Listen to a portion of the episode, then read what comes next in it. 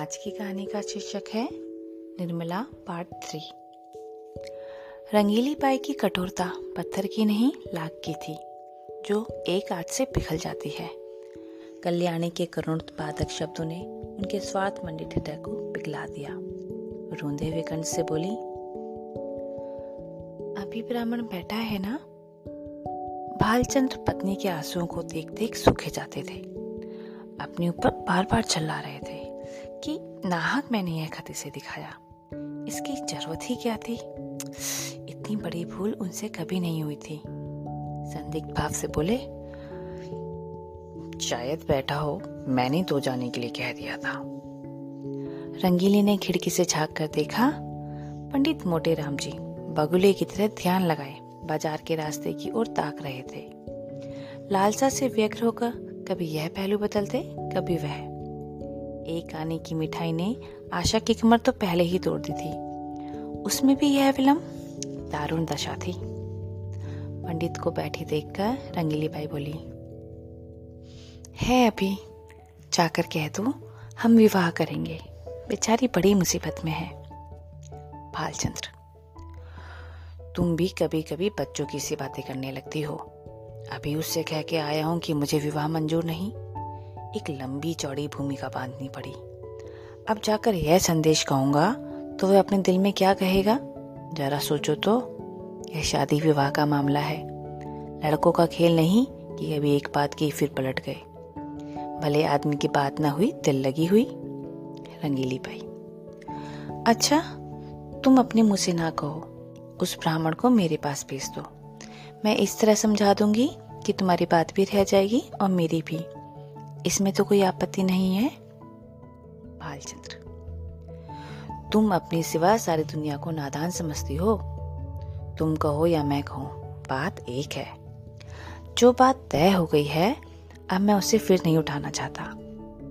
और तुम ही तो बार बार कहती थी मैं वहां ना करूंगी। तुम्हारे ही कारण मुझे अपनी बात खोनी पड़ी। अब तुम फिर रंग बदलती हो। यह तो मेरी छाती पे मूंग तलना हो गया। आखिर तुम कुछ तो मेरे मान और अपमान का विचार करो। रंगीली भाई, तो मुझे क्या मालूम था कि विधवा की दशा इतनी दिन हो गई है। तुम्ही ने तो कहा था कि उसके पति की सारी संपत्ति छुपा रखी है उसने, और अपनी गरीबी का ढोंग रचकर काम निकालना चाहती है। एक छटी हुई औरत है। तुम नीचों का वो मैंने मान लिया।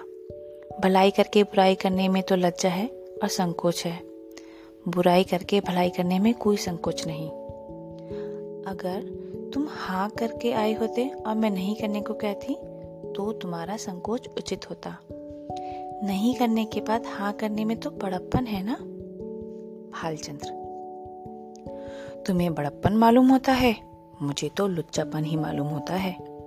फिर तुमने यह कैसे मान लिया कि वो वकील आइन के विषय में जो बात कही वह झूठी थी? क्या यह पत्र देखकर?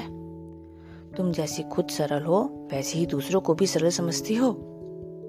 रंगीली बाई, इस पत्र में बनावट नहीं मालूम होती। बनावट की बात दिल में नहीं चुपती, उसमें बनावट की गंध अवश्य रहती है। भालचंद्र, बनावट की बात ऐसी चुपती है कि सच्ची बात के सामने बिल्कुल फीकी मालूम होती है। यह किस्से कहानियां लिखने वाले, जिनकी किताबें तुम पढ़ पढ़ घंटों रोती रहती हो, क्या सच्ची बातें लिखते हैं? सरासर झूठ का तुम आर बांधते हैं। यह भी एक कला है। रंगीली बाई, क्यों जी, तुम मुझसे उड़ते हो, दाई से पेट छुपाते हो। मैं तुम्हारी बात मान जाती हूँ तो तुम समझते हो इसे चकमा दे दिया, मगर मैं तुम्हारी एक एक नस पहचानती हूँ। अब तुम अपना ऐब मेरे सिर मड़कर खुद बेदाग बचना चाहते हो। बोलो, कुछ झूठ बोलती हूँ। जब वकील साहब जीते थे तो तुमने सोचा था कि ठहराव की जरूरत ही क्या, वह खुद ही जितना उचित समझेंगे, बल्कि बिना ठहराव के और ज्यादा मिलने की आशा होगी। अब वकील साहब का देहांत हो गया तो तरह तरह के हीले हवाले करने लगे। यह भलमनसी नहीं, छोटापन है। इसका इलाज भी तुम्हारे सर है। मैं शादी विवाह के नगीचना चाहूंगी। तुम्हारी जैसी इच्छा हो करो, ढोंगी आदमियों से मुझे चिढ़ है। जो बात करो साफ करो, बुरा हो या अच्छा।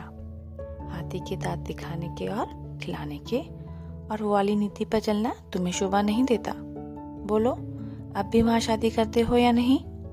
भालचंद्र, जब मैं बेमाना दगाबाज और झूठा ठहरा तो मुझसे पूछना ही क्या। मगर खूब पहचानती हो आदमियों को, क्या कहना है। तुम्हारी सूझबूझ की बलैयां ले लें। रंगीली भाई, हो बड़े हयादार, अब भी नहीं शर्माते। ईमान से कहो, मैंने कहा ना, बात ताड़ ली ना मैंने तुम्हारी। भालचंद्र, आजी जाओ, वह दूसरी औरतें होती होंगी जो मर्दों को पहचानती हैं।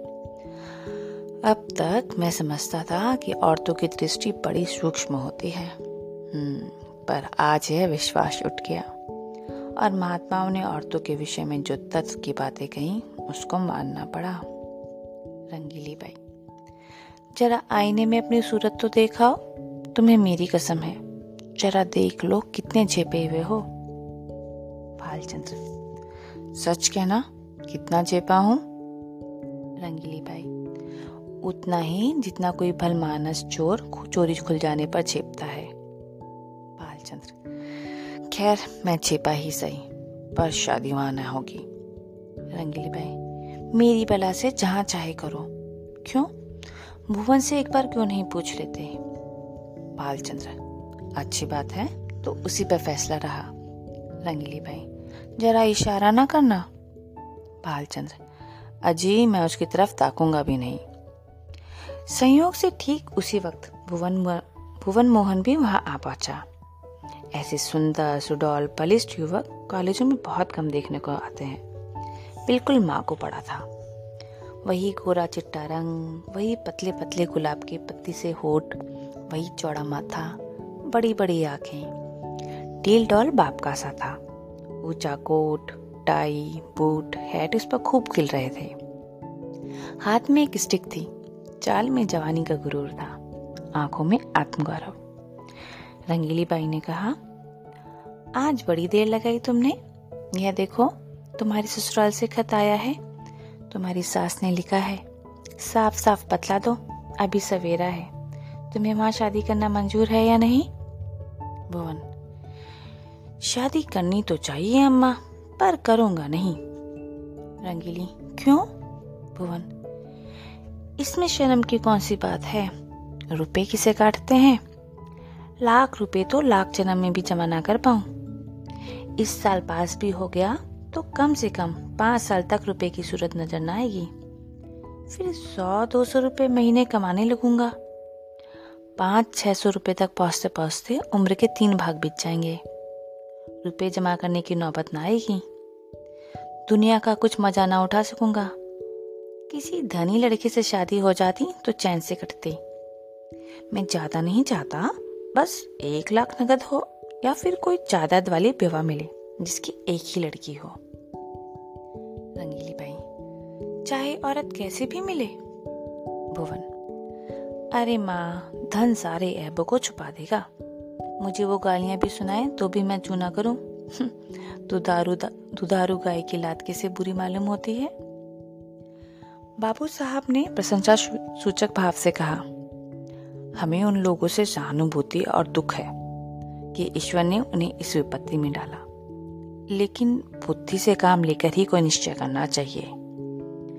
हम कितने फटेहाल हो जाएं, फिर भी अच्छी खासी बारात हो जाएगी। वहां भोजन का ठिकाना नहीं, सिवाय इसके कि लोग हंसे और कोई नतीजा ना निकलेगा।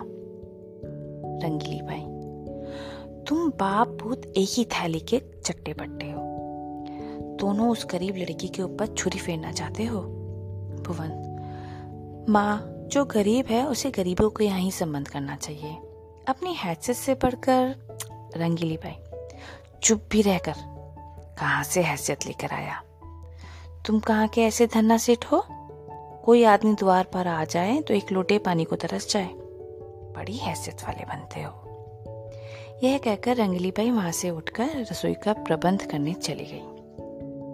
भुवन मोहन मुस्कुराता हुआ अपने कमरे में चला गया, और बाबू साहब मुझको पताव देते हुए बाहर आए कि मोटेराम को अंतिम निश्चय सुना दें, पर उनका कहीं पता न था। मोटेराम जी कुछ देर तक तो कहार की बाट देखते रहे। जब उसके आने में बहुत देर हुई तो उनसे बैठा ना गया।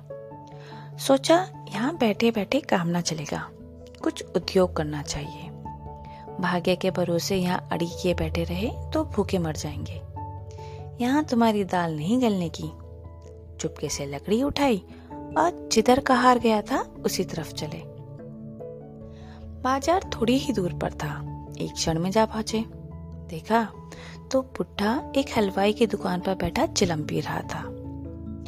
उसे देखते ही आपने बेतकल्लुफी से कहा, अभी कुछ तैयार नहीं है क्या महाराज? सरकार वहां बैठे बैठे बिगड़ रहे थे कि जाकर सो गया कि कहीं ताड़ी पीने लगा। मैंने कहा सरकार यह बात नहीं, बुढ़ा आदमी है, आते आते ही तो आएगा। बड़े ही विचित्र जीव हैं ये सरकार, न जाने इनकी यहाँ कैसे नौकर टिकते हैं।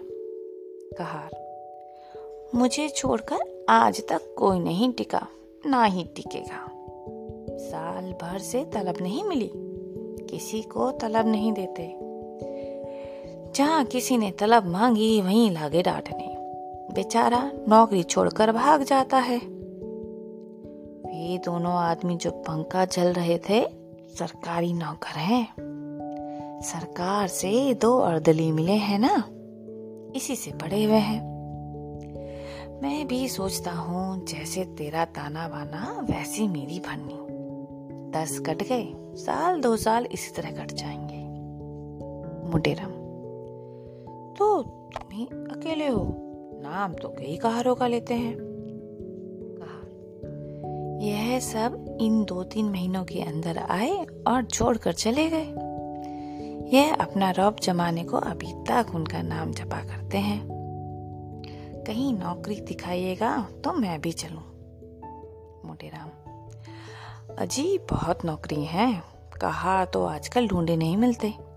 तुम तो बहुत पुराने आदमी हो, तुम्हारे लिए नौकरी की क्या कमी? अरे यहाँ कोई ताजी चीज है? मुझे कहने लगे कि खिचड़ी बनाइएगा या पार्टी लगाइएगा।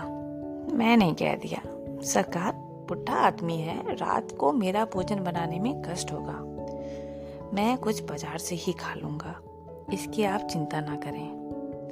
बोले अच्छी बात है, कहार आपको दुकान पर मिल जाएगा। बोलो शाहजी, कुछ तर माल तैयार है क्या? लड्डू तो ताजे मालूम होते हैं, तोल दो जरा एक सेर, ऊपर ही आ जाऊं क्या? यह कहकर मोटेराम जी हलवाई की दुकान पर जा बैठे और तर माल चखने लगे। खूब छक्का खाया, 2.5-3 सेर चट कर गए। काटे खाते थे और हलवाई की तारीफ करने लग जाते थे। साहजी, तुम्हारी दुकान जैसा नाम सुना था वैसा ही माल पाया। बनारस वाले रसगुल्ले नहीं बना पाते, कलाकंद अच्छी बनाते हैं, पर तुम्हारी उनसे बुरी नहीं। अच्छी माल डालने से चीज अच्छी नहीं बनती, विद्या चाहिए विद्या। हलवाई, अरे कुछ और लीजिए महाराज, थोड़ी सी रबड़ी मेरी तरफ से लीजिए। मोटेराम, इच्छा तो नहीं, लेकिन चलिए दे दीजिए 1-2 पाव। हलवाई, पाव पर क्या कीजिए, चीज अच्छी है, 0.5 सेर तो लीजिए। खूब इच्छापूर्ण भोजन करके पंडित जी थोड़ी देर तक बाहर की सैर की और 9 बजते मकान पर आ पाए। यहाँ सन्नाटा छाया हुआ था, एक लालटेन जल रही थी। आपने चबूतरे पर बिस्तर जमाया और सो गए। सवेरे अपने नियमानुसार कोई 8 बजे उठे तो देखा बाबू साहब टहल रहे हैं। इन्हें जगह देखकर पालागन कर बोले, अरे महाराज, आप रात भर कहाँ चले गए थे? मैं बड़ी रात आपकी राह देखता रहा, भोजन का सब सामान बड़ी देर तक रखा रहा, जब आप ना आए तो रखवा दिया गया। आपने कुछ भोजन किया या नहीं? मोटेराम, हलवाई की दुकान से खा आया था। भालचंद्र, अजी पूरी मिठाई में वह आनंद कहाँ जो पार्टी और दाल में है। 10-12 आने खर्च हो गए होंगे, फिर भी पेट न भरा होगा। आप मेरे मेहमान हो, जितने पैसे हों ले लीजिएगा। मोटेराम, आप ही के हलवाई की दुकान पर खा आया हूं जो नुक्कड़ पर बैठा था। भालचंद्र, कितने पैसे देने पड़े? मोटेराम, आपके हिसाब में लिखवा दिए हैं। भालचंद्र, जितनी मिठाइयां ली हों आप मुझे बता दीजिएगा, नहीं तो पीछे से बेईमानी करने लगेगा, बड़ा ही ठग है। मोटेराम, कोई 2.5 सेर मिठाई और 0.5 सेर रबड़ी। बाबू साहब ने विस्फारित नेत्रों से पंडित जी को देखा, मानो कोई अचंभे की बात सुनी हो। 3 सेर तो कभी यहाँ महीने भर का टोटल भी ना होता था, और यह महाशय एक बार में कोई 4 रुपए का माल उड़ा गए। अगर एक आध दिन रह गए तो पतिया बैठ जाएगी। पेट है या शैतान की कब्र, 3 सेर कुछ ठिकाना है। उद्विग्न दशा में दौड़े हुए अंदर गए और रंगीली भाई से बोले, कुछ सुनती हो? यह महाशय कल 3 सेर मिठाई उड़ा गए, 3 सेर पक्की तौल। रंगीली बाई ने विस्मित होकर कहा, अजी नहीं, 3 सेर वाला खाया जाएगा, आदमी है या बैल? भालचंद्र, 3 सेर तो अपने मुंह से कह रहा है, 4 से कम ना खाई होगी, वो भी पक्की तौल। रंगीली बाई, पेट में सनीचर है क्या? भालचंद्र, आज और रह गया तो 6 सेर पर हाथ फिर जाएगा। रंगीली बाई, तो आज रहे ही क्यों? खत का जो जवाब देना है देकर विदा करो। अगर रहे तो साफ कह देना कि हमारे यहाँ मिठाइयाँ मुफ्त नहीं आती, खिचड़ी बनवाना हो तो बनवाए, नहीं तो अपनी राह ले। जिन्हें ऐसे पेटियों को खिलाने से मुक्ति मिलती है वो खिलाएं, हमें ऐसी मुक्ति नहीं चाहिए। मगर पंडित जी विदा होने को तैयार बैठे थे, इसलिए बाबू साहब को यह कौशल दिखाने की जरूरत न पड़ी। पूछा, अरे क्या तैयारी कर ली महाराज? मोटेराम जी, हाँ सर, कहा अब चलूंगा, 9 बजे की गाड़ी मिलेगी ना? भालचंद्र, भला आज तो रहिए। यह कहते कहते बाबू साहब को भय हुआ कि कहीं यह महाराज सचमुच ना रह जाए, इसलिए वाक्य को पूरा किया, हाँ वहां भी लोग आपका इंतजार कर रहे होंगे। मोटेराम, 1-2 दिन की बात तो कोई ना थी, हमारा विचार भी यही था कि त्रिवेणी का स्नान करूंगा, पर बुरा ना मानिए तो कहूँ आप लोगों को ब्राह्मणों के प्रति लेश मात्र भी श्रद्धा नहीं है। हमारे यजमान हैं जो हमारा मुंह जोते रहते हैं कि पंडित जी कोई आज्ञा दें तो उसका पालन करें। हम उनके द्वार पर पहुंच जाते हैं तो अपना धन्य भाग्य समझते हैं, और सारा घर छोटे से बड़े तक हमारे सेवा सत्कार में मग्न हो जाता है। जहाँ अपना आदर नहीं वहाँ एक क्षण ठहरना असह्य है, जहाँ ब्राह्मण का आदर नहीं वहाँ कल्याण नहीं हो सकता। भालचंद्र, महाराज हमने तो ऐसा अपराध नहीं किया। मोटेराम, अपराध नहीं हुआ? और अपराध किसे कहते हैं? अभी आप ही ने तो घर में जाकर कहा कि यह माशे 3 सेर मिठाई चट कर गए, पक्की तौल। अजी, आपने अभी खाने वाले देखे कहा, एक बार खिलाएं तो आंखें खुल जाएं। ऐसे ऐसे महान पुरुष अपड़े हुए हैं जो 5 सेरी भर मिठाई खा जाएं और डकार तक ना लें। मिठाई खाने में तो हमारी चिरौरी की जाती है, हम भिक्षुक ब्राह्मण नहीं है जो आपके द्वार पर खड़े रहें। आपका नाम सुनकर आए थे, यह ना जानते थे कि यहाँ मेरे भोजन के भी लाले पड़ेंगे। भगवान आपका भला करे। बाबू साहब ऐसे छिपे कि मुंह से बात ना निकली। जिंदगी भर उन पर कभी ऐसी फटकार ना पड़ी थी। बहुत बातें बनाई कि आपकी चर्चा ना थी, वो दूसरे महाशय की बात थी, लेकिन पंडित जी का क्रोध शांत ना हुआ। वो सब कुछ सह सकते थे पर अपने पेट की निंदा ना सह सकते थे। औरत को रूप की निंदा जितनी अप्रिय लगती है, उससे अधिक अप्रिय पुरुष को अपने पेट की निंदा लगती है। बाबू साहब मानते तो थे कि यह धड़का भी समाया हुआ था कि यह टिक ना जाए। अपनी कृपणता को छुपाने के लिए उन्होंने कोई बात ना उठा रखी, पर होने वाली बात तो होकर ही। पछता रहे थे कि कहाँ से घर में उनकी बात करने गया और कहा भी तो उत्सवर में। यह दुष्ट भी कान लगा सुनता रहा, किंतु अब पछताने से क्या हो सकता था। जाने किस मनहूस की सूरत देखी थी कि यह विपत्ति गले पड़ी। अगर इस वक्त यहाँ से रुष्ट होकर चला गया तो वहां जाकर बदनाम करेगा। अब मेरा सारा कौशल खुल जाएगा। अब तो इसका मुंह बंद करना ही पड़ेगा। यह सोच विचार करते हुए घर में जाकर रंगीली बाई से बोले, इस दुष्ट ने हमारी और तुम्हारी सारी बातें सुन ली हैं। रूठ कर चला जा रहा है। रंगीली बाई, जब तुम जानते थे कि द्वार पे खड़ा है तो धीरे क्यों ना बोले। भालचंद्र, विपत्ति आती है तो अकेले नहीं आती। मैं क्या जानता था कि द्वार पर कान लगाए खड़ा है। रंगीली बाई, न जाने किसका मुंह देखा था। भालचंद्र, वही दुष्ट सामने लेटा हुआ था। जानता तो उधर ताकता ही नहीं। अभी तो उसे कुछ ले दिवाकर राजी करना पड़ेगा। रंगीली बाई, जाने भी तो तुम्हें जब वहां विवाह करना ही नहीं तो क्या परवाह, जो चाहे कहे। भालचंद्र, यूं जानना बचेगी। 10 रुपये विदाई के बहाने दे दूं। ईश्वर फिर कभी इस मनहूस की सूरत ना दिखाए। रंगीली ने बहुत पछताते हुए 10 रुपये निकाले और बाबू साहब ने उन्हें ले जाकर पंडित जी के चरणों पर रख दिया। पंडित जी ने दिल में कहा, धत तेरे की मक्खी चूस की। ऐसा रगड़ा कि याद करोगे। तुम समझते हो कि 10 रुपये देकर मुझे उल्लू बना लूंगा। इस फेर में ना रहना। यहाँ तुम्हारी नस नस पहचानते हैं।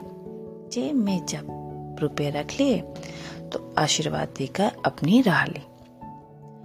बाबू साहब बड़ी देर तक सोच रहे थे। मालूम नहीं अब भी मुझे कृपण ही समझ रहा है या पर्दा ढक गया। कहीं ये रुपये भी पानी में ही तो नहीं गिर पड़े।